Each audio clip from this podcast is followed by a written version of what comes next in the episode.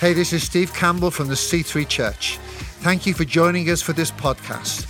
Our prayer for you is that you'll be blessed, equipped, and enabled as you listen to this message. God bless you.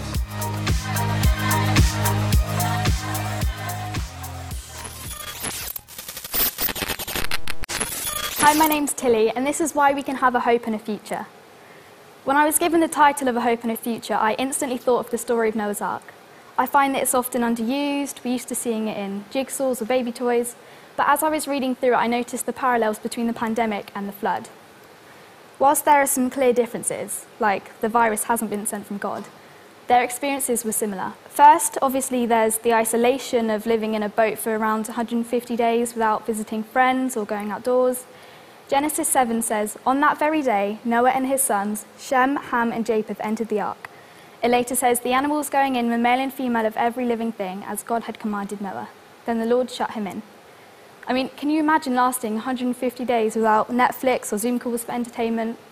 I can imagine them cooped up in the boat, snacking constantly, and arguing with each other over whose turn it was to clear out the elephant cage. If it were me, I'd be tempted to kick them off. The second parallel is more obvious the disaster.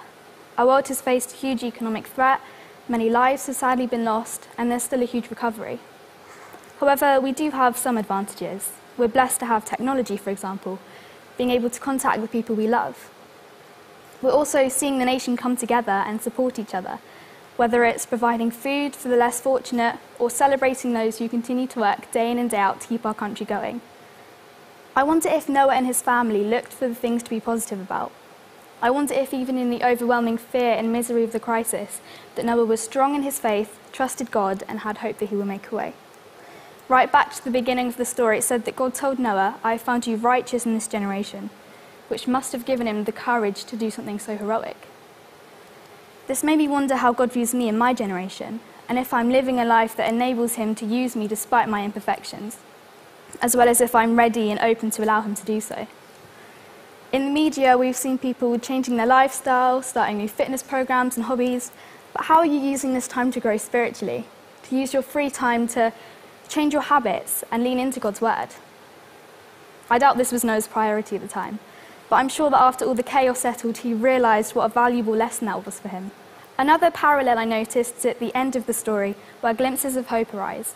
After the tiresome 40 days of destruction, Noah sent out a dove in the hope that the water was receding to the ground. He played the waiting game for many days until finally the dove returned with an olive branch to show the flood had dried. It wasn't over though. They were still left with uncertainty. The journey between receiving the olive branch and landing on safe ground could not have been easy for the family. What will the new normal look like? How do we get there? And how do we recover from what's happened? I can imagine Noah and his family letting out a huge sigh of relief as they landed, as they stepped off the ark, grateful that they persisted and followed God's word constantly. What's your olive branch? What are you looking for to give you hope? Maybe it's lots of things. Maybe you've already seen your olive branch and you're in that waiting stage for the final destination, like Noah. Your olive branch could be hugging your grandkids, McDonald's reopening, or being in the C3 Centre again. To throw another similarity in there, the iconic rainbow sent by God signifies the end of Noah's ordeal and sends a promise for the future. The same rainbow was used in our crisis as an optimistic symbol in their windows as they looked for a sign of hope. God recognized Noah as someone who could cope with the challenge. So, despite the difficulties, Noah stayed strong in faith, actively talked to listen to God. He knew what signs he needed to see for confirmation, what sign is God trying to give you to provide hope for your future? Hi, I'm Wanya and I have a Bible verse I'd like to share with you. Jeremiah 29, verse 11. For I know I have plans for you, declares the Lord. Plans to prosper you and not to harm you. Plans to give you hope and a future. So when I first read the verse, I just, I don't know, it made me feel like, oh, God has a plan for all of us, sort of thing. And then, like, all the stuff that we go through, like death, you know what I'm saying? Like people leaving us, um, all sort of thing. It's all like character building things that God has to put us through to become the people we are. And that may alter like what we do in our life. For example, like say, some, say someone like me wanted to go into politics. God may put me through certain situations so that when I get to uh, a, stage in my life, reflecting the situations, I'll do something big, hopefully. It's even better when we share hope to those around us. For example, like prophesying over people. So, this is when the Spirit speaks out of us into people. As Christians, we believe this is a powerful um, gift from God that people have, as it can really um, show people what they're capable of and what God has planned for them. What I want to leave you with today is that God has a plan for all of you. Now, nowadays, as I, as I talk to a lot of people, people are always worried about the future, like even in church, in college, everywhere. Everyone's always worried about the future. And what people need to realize is that God's plans um, are going to work the best for you, like in your life. But God's plans, because God is not human, he's not, he's like supernatural. It's like his plans won't make sense to us, obviously. Some of his plans may come in horrible circumstances and great circumstances, but what we understand is that the things he puts us through and the plans he has for us is the best for us, and that we should use that and just run with it. Hi, I'm and I have a word on hope for you today. Hope. We all have hope, or at least we've all had an experience of hope. I'm sure we can all think of a time where we've hoped for something to happen or faith for a desired outcome. But what does the Bible say about hope? Well, one example is Jeremiah 29, verse 11, which says, For I know the plans that I have for you, says the Lord plans for good and not for disaster, to give you a future and a hope. Now, when reading that, we need to understand the context of what was happening at the time. This is going to be very broad and brief, but what was happening was the Israelites were misbehaving really badly and they were disobeying God. So God decided to punish them by sending them to live in exile in a city called Babylon. Now, God said, You're going to be here for 70 years. And 70 years is a long time. So people started to lose hope. They started to lose faith. They just wanted everything to go back to normal. They wanted to go home. That is when God said to them, For I know the plans that I have for you plans for good and not for disaster, to give you a future and a hope. But what we sometimes need to understand is that our plans aren't always necessarily God's plans. The Israelites, they wanted to go home. They wanted everything to go back to normal right then.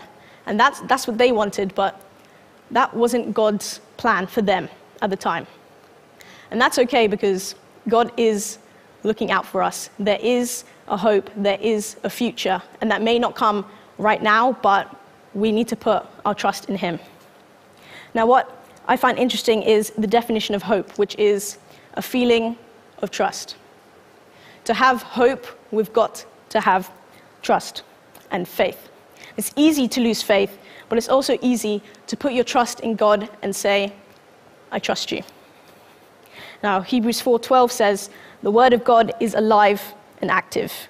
The word of God is alive and active. And although stories in the Bible may not necessarily always relate to our exact situation all the time, they can still apply to us in our lives. The Bible doesn't have an expiry date. The Word of God doesn't have a best before. Faith doesn't just run out. Faith isn't exclusive. Faith is inclusive, and faith is for everyone. And God loves you. And that's something I need to be reminded of myself sometimes. But I don't know who needs to hear this right now, but God loves you. There is a hope, there is a future. Now, to conclude really quickly, God has a plan for you. We can have hope, we can have a future, and we can have faith. Your turning point could be next year or it could be tomorrow. But faith and hope is what will keep us going. Hi, my name's Elsie, and today I'm going to give you a bit of encouragement on how and why we can have a hope and a future. Because in this strange time when life has pretty much been put on hold, thinking about the future and having a hope for that future kind of seems out of the question. So, how do we have hope in these hopeless times? Well, first thing to do is always look to our Bible. And in 1 Peter 1 3 to 5, it says, Praise be to the God and Father of our Lord Jesus Christ. In his great mercy, he has given us new birth into a living hope through the resurrection of Jesus Christ from the dead, and into an inheritance that can never perish, spoil, or fade. This inheritance is kept in heaven for you, who through faith are shielded by God's power until the coming of the salvation that is ready to be revealed in the last time. Everybody puts their hope in something, and today's culture's hope is pretty grim. It's empty, it's inconsistent, it's always changing, and so we often find that the things we're putting our hope in are only fleeting, so they're short term and they're not going to keep us going in the long run. But that does sound pretty rubbish, doesn't it? But the point is, the living hope that Peter talks about in this totally contradicts that because the foundation of this hope is in the resurrection of Jesus Christ. So it continues into the present and endures all through the future. This hope is alive and consistent and living and active and energizing, which is unlike any other hope that we will ever find if we put our hope in things in the earth. But what does that mean? How do we apply that to our day to day lives? How can we receive this hope in times when everything is pretty rubbish? Well, the tough times I've had to learn are when we need to lean on our faith the most. And this living hope that Peter talks about means that we actually don't need to put our hope in anything on the earth because God is sufficient and far more fulfilling than anything that this earth can throw at us. Um, and although something or someone might give us hope in the short term, think about how much greater the fulfillment will be when we put our hope in the one who created all those things that we enjoy. And this means remembering and reminding ourselves that God has a plan for you, God has a, a, a, hope for you, God has a future for you, God has a purpose for you, and He wants to bring His light to those around you through you in whatever field of life He has called you to be into. And you might not know what that is right now, but it's the daily trusting and leaning in on God, regardless of how you feel or whatever you're thinking, that helps you determine what God has in store for you, helps you experience this living hope, and helps you come closer to the one who created you. So, when circumstances overwhelm you, focus to Jesus, look for encouragement in His Word, and be reminded of what is yours in Christ.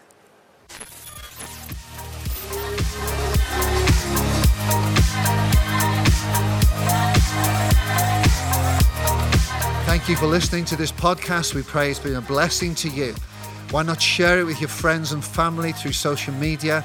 If you're not on the regular podcast list, then why don't you subscribe? Thank you especially to those that give. If you want to give to this ministry, you can go to our website, thec3.uk slash giving and get involved. God bless you.